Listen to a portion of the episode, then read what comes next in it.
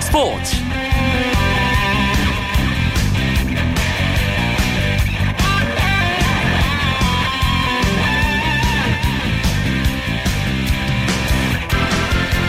안녕하십니까. 5월의 첫째 날 인사드립니다. 금요일 밤 스포츠 아나운서 이광용입니다.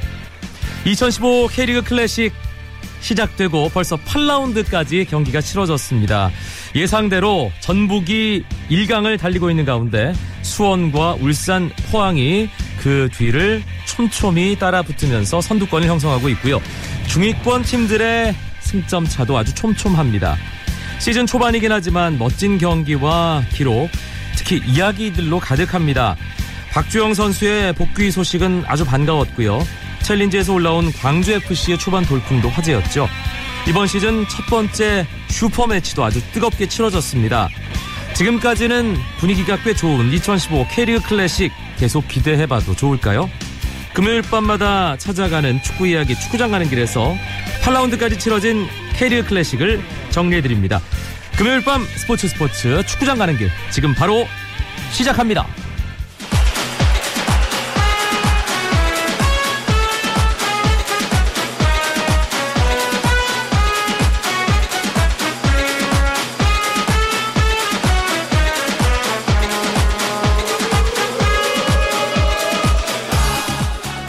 오늘도 늘 축구 현장을 누비는 대한민국을 대표하는 축구기자 두 분 스튜디오에 자리했습니다. 중앙일보 축구팀장 송지훈 기자 어서 오세요. 네, 안녕하세요. 스포츠서울의 축구팀장 김연기 기자도 함께합니다. 네, 안녕하세요.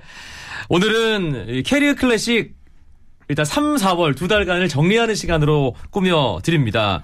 8라운드까지 지금 마친 상태인데 먼저 시즌 전부터 우리 축구장 가는 길에서도 예상을 했던 대로 전북의 1강 체제가 현재까지는 만들어지고 있습니다. 송지훈 기자. 지난 주말까지 전북이 정규리그 총 8경기를 했는데요. 6승 1무 1패, 12득점에 6실점, 승점 19점으로 1위입니다. 2위 수원이 지금 14점이니까 한 5점 차, 말씀하신 대로 1강다운 그런 질주를 이어가고 있다. 이렇게 보시면 될 것 같은데요. 성남, 서울, 포항, 광주, 부산, 제주를 이겼고요. 인천하고는 비기고 지난 주말에 8라운드에서 전남에게 처음 졌는데요. 이 정규리그와 아시아 챔피언스리그 그리고 FA컵까지 이 세 대회를 한꺼번에 치를 수 있는 어떤 그런 두꺼운 선수층이 역시나 좋은 성적으로 이어진다. 이렇게 보시면 되겠습니다. 2015 시즌 시작한 후에 K리그 클래식 7라운드까지 무패를 포함해서 전북이 22경기 연속 무패라는 K리그의 새로운 기록을 세웠는데 바로 지난 주말 전남에게 패하면서 그 기록이 깨졌습니다. 앞으로의 흐름에 어떤 영향을 줄지 궁금하거든요. 김현기 기자. 네.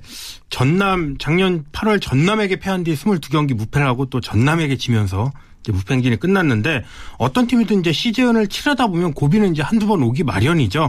지금 이제 첫 고비인 것 같고 사실 전북 경기력이 시즌 초반에는 좋았다가 최근 약간씩 좀 내리막길을 걷는 것도 사실이었거든요. 네. 다만 이제 에두나 이동국, 레오나르도 같은 공격수들이 어떻게든 해결사 역할을 해주면서 1위를 지켰는데 이제 전남에게 패하면서 살짝 꺾였고 5월 초가 이제 고비가 아닌가 생각됩니다.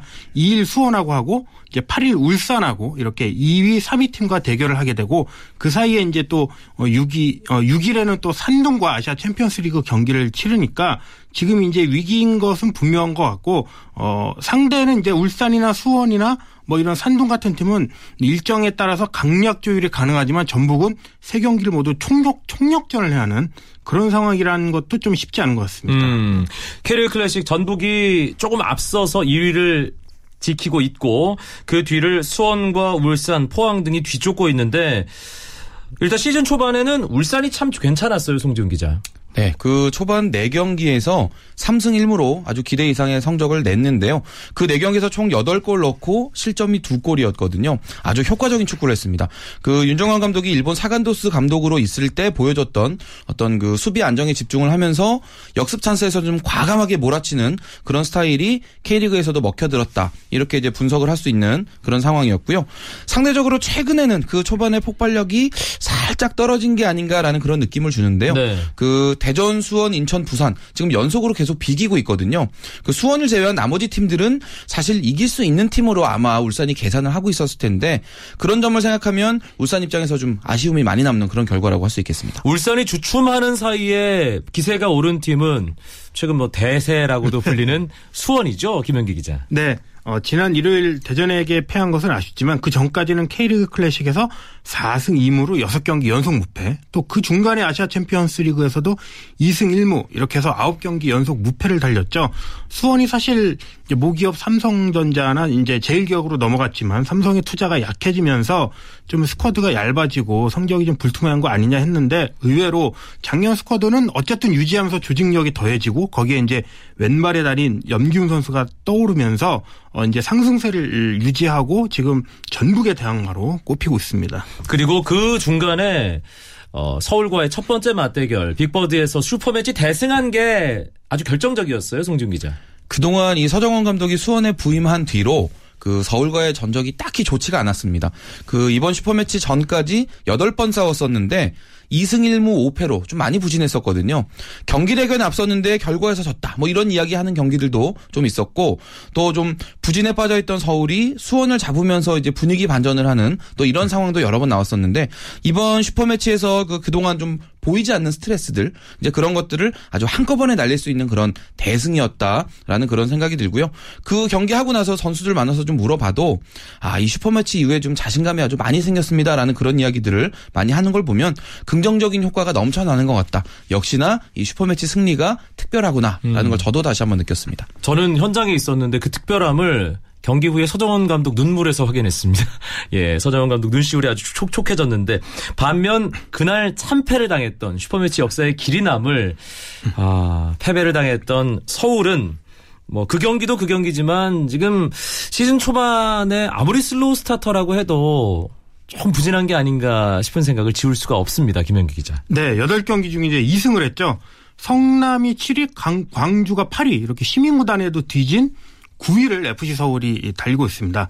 대전하고 제주만 홈에서 이겼고 사실 서울이 이제 최용수 감독 부임 이후에 매년 위기가 있었지만 어느 정도 멤버가 좋고 내용이 그렇게 나쁘지 않았기 때문에 뭐 여름을 넘어가면 서울이 잘할 것이다 이런 예측이 많았고 실제로 이제 서울이 마지막엔 해피엔딩을 했거든요. 그런데 올해는 이제 위기가 사뭇 좀 느낌이 다르죠. 약간 예감이 안 좋은데 일단 수비수 김주영 선수 에스커다로 빠져나간 공백이 컸고 네. 박주영 선수는 부진하고 그리고 이제 김준규 선수 다쳤고 차두리 선수 뭐 복귀했지만은 또 계속 상황이 안 좋았고 이런 것들이 복합적으로 어우러지면서 서울의 봄 그리고 여름 어떻게 될지 정말 궁금해지고 있습니다. 김연기 기자가 지적한 대로 수비에 주영이 빠지고 앞쪽에 이제 주영이 들어왔는데 그렇죠. K리그 흥행에도 큰 도움을 줄 것으로 기대했던 서울의 박주영 선수. 하지만 아직까지는 전혀 임팩트를 주지 못하고 있습니다. 결과적으로 이 서울의 부진은 골을 넣어야 할 타이밍에 넣지 못하는 그것의 원인이 있는 거거든요. 네. 그래서 사실 박주영 선수가 어떤 그 전성기 시절의 득점 감각을 보여줬다면 이제 큰 힘이 됐겠지만은 아직까지는 뭐 컨디션이 완전치 않은 그런 모습이고요. 오히려 지금 팀 분위기가 가라앉으면서 박주영 선수까지도 좀 자신감이 같이 떨어지고 그런 좀 부진에 같이 묻혀가는 게 아닌가 하는 그런 느낌으로 지금 전체적으로 좀 부정적인 면으로 좀 더 강하게 가고 있는데요. 어떤 방식으로든 지금 뭐 반전의 계기를 만들어야 되는 건 뭐 최용수 감독뿐만 아니라 선수들 모두의 몫이 될 것 같습니다. K리그 클래식 2015 시즌 시작 전에 감독들을 중심으로 뭐 이야기가 좀 흘러갔었잖아요. 그리고 또 가장 많은 이야기거리를 만들었던 세 감독이 70년생 개띠 동갑내기 3인방. 제주의 조성환 감독, 전남의 노상래 감독, 인천의 김도훈 감독인데 세 감독이 조금씩은 상황이 좀 다른 것 같아요. 김연기 기자. 네. 전남과 제주는 일단 페이스가 좀 좋죠. 전남이 5위, 제주가 6위니까 이 정도면은 초보 감독치고는 괜찮다. 근데 내용은 이제 좀 다른 것 같습니다. 전남은 조금 끈적하면서 이렇게 달라붙는 물고 늘어지는 축구를 하고 있고, 제주는 제주 자체가 원래 미드필더들이 좋고 공격수 용병들이 괜찮기 때문에 공격 축구로 어필을 하고 있습니다. 이제 인천이 6무 2패, 김동훈 감독이 이끄는 인천이 6무 2패로 10위로 약간 처져 있지만 유일하게 승리가 없는 그렇죠. 팀이죠. 근데 뭐 거꾸로 생각하면 인천 팬들은 그냥 2승했다고 생각하면 될 것 같습니다. 승점 6점이니까. 네. 예상보다는 내용은 제가 볼 땐 좋고 뭐 공격이 약간 아쉬운 것은 사실이지만 뭐 인천도 아직은 나쁘지 않다. 제가 볼 때는 3명 모두 기대대로 뭐 K리그의 새바람을 불어일으키는 것은 맞는 것 같습니다. 개띠 감독 3인방 괜찮다. 김연기 기자는 긍정적인 평가를 내렸고요. 강등권이 사실은 관심사예요. 이게 승강제가 시행이 되면서 시즌 막판에 어떤 팀이 챌린지로 떨어질 것이냐. 그것을 시즌 전부터 우리가 예측을 하기 마련인데 광주와 부산, 대전이 이 강등권으로 꼽혔던 대표적인 팀들입니다. 하지만 시즌 초반 광주는 달랐습니다. 그런데 초반 반짝이 아니냐라는 걱정을 요즘 또 하게 됩니다. 그 시즌 초반에 광주가 인천, 대전, 부산을 상대로 2승 1무로 하면서 초반에 2위까지 올라갔었거든요. 특히나 이제 그 3경기 하는 동안에 7골을 넣으면서 아주 화끈한 공격 축구를 보여줬는데 그 이후에 울산, 전북, 제주, 성남, 뭐 서울 이런 좀 강팀들을 줄줄이 상대하다 보니까 이제 거기서부터 이제 2무 3패로 좀 어떤 성적이 좀 내려가는 그런 추세가 나오고 있고요. 그 저는 광주의 경기를 보고 있으면 사실 그 2009년에 그 강원FC가 생각이 납니다. 네. 그때 당시에 이제 전북과 이 90분 내내 공격 축구로 치고받으면서 5대2로 이겼던 이제 그때 경기는 전 지금까지도 제 역대 그 잊을 수 없는 경기로 꼽는데 요즘 광주가 보여주는 그런 축구가 성적은 요즘 조금 내려가고 있지만 시원시원하다. 그런 면에서 성적과 상관없이 팬들의 어떤 마음을 끌어당길 수 있는 이제 그런 축구가 아닌가 싶은 마음에 기대를 하고 있습니다. 저는 용감한 축구라는 그런 표현을 쓰고 싶은데 광주가 계속해서 초반에 보여줬던 그런 멋진 축구 이어갔으면 좋겠고요. 대전이 7라운드까지는 정말 힘들었습니다. 정말 끝이 보이지 않는 터널에 있는 것 같은 그런 상황이었는데 8라운드. 참 이게 천적관계 다시 부활하는 건가요? 수원을 잡았어요? 그것도 원정에서 김연기 기자. 네. 수원과 대전은 수원이 항상 전력이 한 수 위인데 덜미를 잘 잡혔죠. 수원이 대전에게. 이번에도 이제 홈에서 상승세가 꺾이면서 대전이 첫 승을 따냈습니다. 고무적인 것은 이제 지난해 K리그 챌린지 MVP하고 득점왕을 휩쓸었던 아드리아노 선수가 2골을 넣었다는 거죠. 그렇죠. 사실은 이 선수가 K리그 챌린지에선 잘했지만 K리그 클래식 뭐 선수들이나 지도자들 얘기 들어보면 일부 리그 올라와서는 혼이 날 거다 이런 얘기를 많이 했는데 수원전에서는 2골을 넣으면서 뭐 대단한 골을 넣으면서 일단 연착륙에 성공을 했고 그러면서 대전도 이제 조금씩 순위 경쟁, 강등권 탈출 경쟁에 이제 돌입할 것 같고 뭐 이렇게 보면 되겠습니다. 어차피 12개 팀 중에 한 팀만 떨어지기 때문에 대전도 한 팀만 물고 늘어지면 강등권에서 벗어날 수 있기 때문에 그게 부산이든 인천이든 한번 하나만 잡고 해보면 대전도 해볼 만하다 이렇게 보고 있습니다. 알겠습니다. 8라운드까지 정리하는 시간으로 오늘 축구장 가는 길 꾸며드리고 있는데 순위와 상관없이 두 축구 기자에게 묻겠습니다. 8라운드 나의 베스트 팀은 어딘가요? 송지훈 기자부터. 지금 순위표 전체적으로 좀 보면요. 자리가 어색한 팀들이 좀 몇 팀들이 있습니다. 사실 2위에 올라 있는 수원도 지금 뭐 그 시즌 초반에는 우승권에 이름을 올리지 못했던 이제 그런 팀이었고요. K리그 챌린지에서 올라온 광주도 지금 8위기는 하지만 이 1부 리그에서 충분히 통할 만한 그런 공격력을 보여주고 있거든요. 이 두 팀이 저에게는 베스트 팀이 아닌가 싶습니다. 김연기 기자. 네, 저는 업은 전남 하겠습니다. 베스트 팀은. 뭐 노상래 감독이 부임하면서 전북 이기고 수원 울산 비기고 이렇게 강팀하고 잘했거든요. 네. 이 정도면 연착륙이고 다운은 부산입니다. 올 시즌 이제 수비를 강화한 3백 들고 나왔는데 수비가 잘 안 되면서 5연패도 하고 지금 위기에 빠져 있고 11위인데 부산이 좀 더 분발해야 될 것 같습니다. 좋은 팀과 나쁜 팀을 김연기 기자는 공이 꼽아줬습니다. 국내 축구계를 깊이 있게 들여다보는 축구 이야기 축구장 가는 길 중앙일보의 송지훈 기자, 스포츠 서울 김연기 기자와 함께하고 있습니다. 쳤다 하면 홈런이고 슛 골이고 각본 없는 한편의 드라마 그것이 바로 손에 잡힌 우승 트로피 목에 걸린 그 배달 너와 내가 하나 되는 그것이 바로 꿈꾸던 스포츠 KBS 1라디오 이광용의 스포츠 2015 K리그 클래식 이번 시즌 초반은 축구 경기 외적으로도 많은 이야기거리가 있습니다. 이번엔 그 부분에 대한 이야기 나눠보겠습니다. 일단 2015 시즌 개막 전에 2014 시즌 K리그 끝나고 나서 이거 망하는 거 아니냐라는 걱정까지 있었던 게 사실입니다. 그런 걸 생각해 본다면 2015 시즌 초반 괜찮은 거 아닌가 싶어요. 송지훈 기자. 1라운드에 평균 14,000명, 그리고 2라운드에 16,000명 정도 이제 들어오면서 프로축구 실제 관중 집계가 이뤄진 2012년 이후로 가장 높은 그런 수치를 기록을 했는데 8라운드까지 진행된 지금까지도 지난해에 비해서 지금 높은 관중수가 계속 유지가 되고 있습니다. 네. 작년 1라운드에서 8라운드하고 비교를 하면 지금 한 10.6% 정도가 올라가 있는 그런 상태라고 하거든요. 아직은 두 자릿수 이상 좀 관중 증가율이 나타나고 있는데 특히나 지난해 같은 기간 동안 이 경기당 관중이 평균 10,000명 수준이었던 전북이 올해 지금 17,800명, 78%가 올랐습니다. 역시 잘하면 관중이 든다는 걸 증명을 하네요. 그렇죠. 수원이나 울산처럼 초대권을 과감하게 없앤 그런 구단들도 생겼다라는 점까지 감안을 하면 일단 이 두 자릿수 이상의 증가율 상당히 고무적이다. 저는 그렇게 보겠습니다. 감독들이 그라운드에서 확실하게 공격 축구를 보여주겠다, 화끈한 축구를 보여주겠다 시즌 전에 그런 약속을 했는데 그 부분은 잘 지켜지고 있습니까? 김연기 기자. 네. 저는 솔직하게 말하겠습니다. 갈수록 안 지켜지고 있습니다. 예. 네. 경기가 이제 최근 들어 날씨가 더운 것도 있지만 늘어지고 특히 후반 들어서 박진감이 떨어집니다. 그리고 사실 수비를 좀 더 뒤로 물리는 축구도 나타나고 있습니다. 대놓고 얘기하겠습니다. 울산 이런 팀들 좀 더 공격해야 됩니다. 네.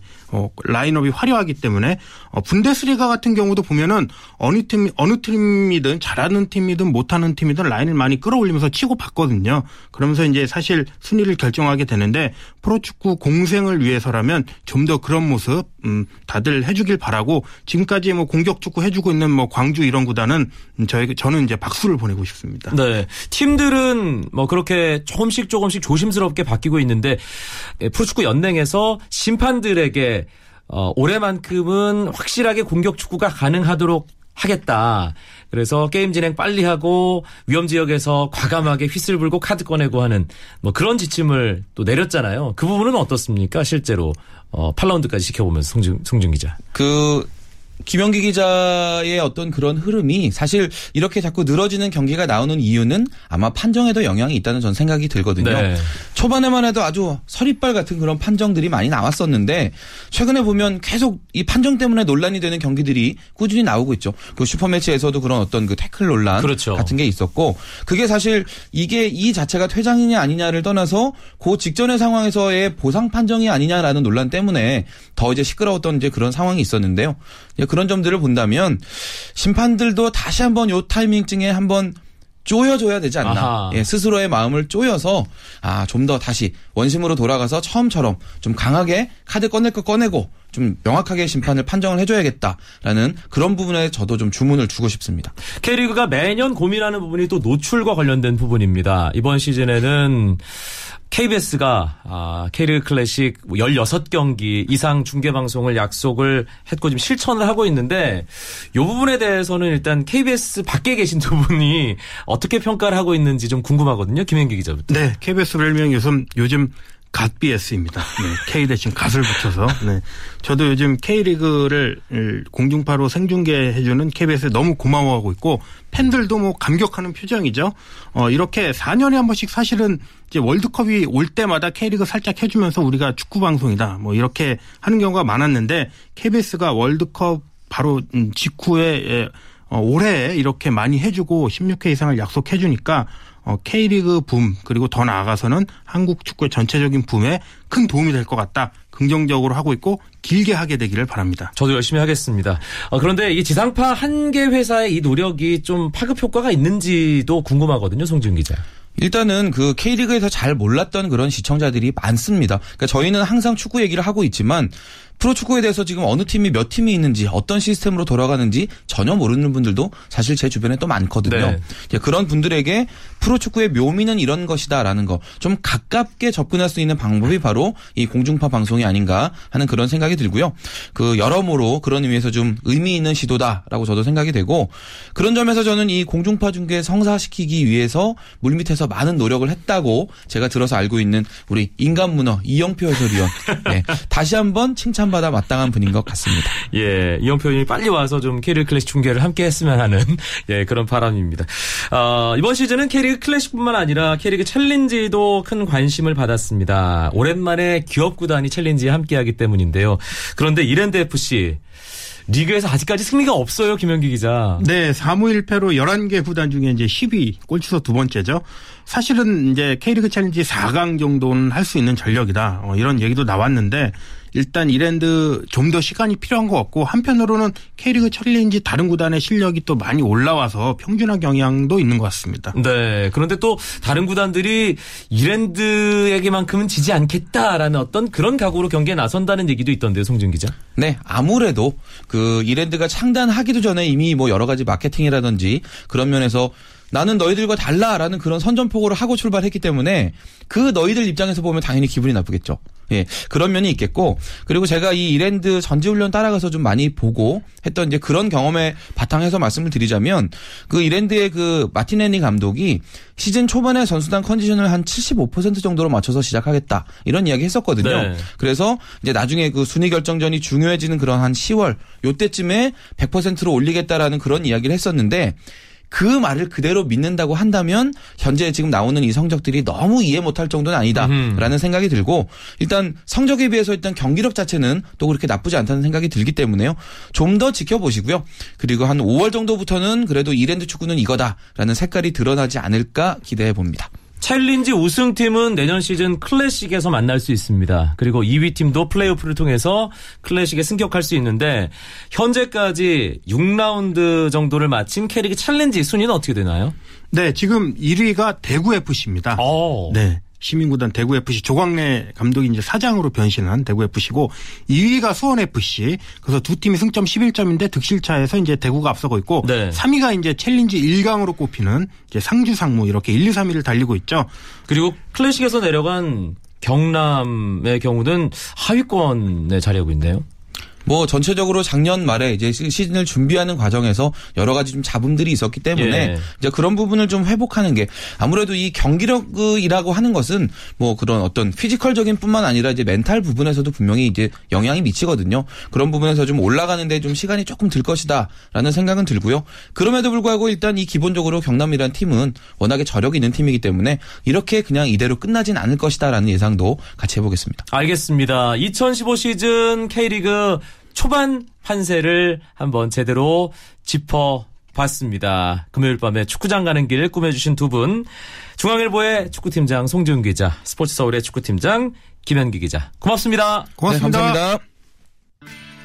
5월의 첫날 준비한 이야기는 여기까지입니다. 주말 스포츠는 9시 20분부터 함께하실 수 있고요. 저는 월요일 밤 9시 35분에 돌아오겠습니다. 아나운서 이광용이었습니다. 고맙습니다. 스포츠.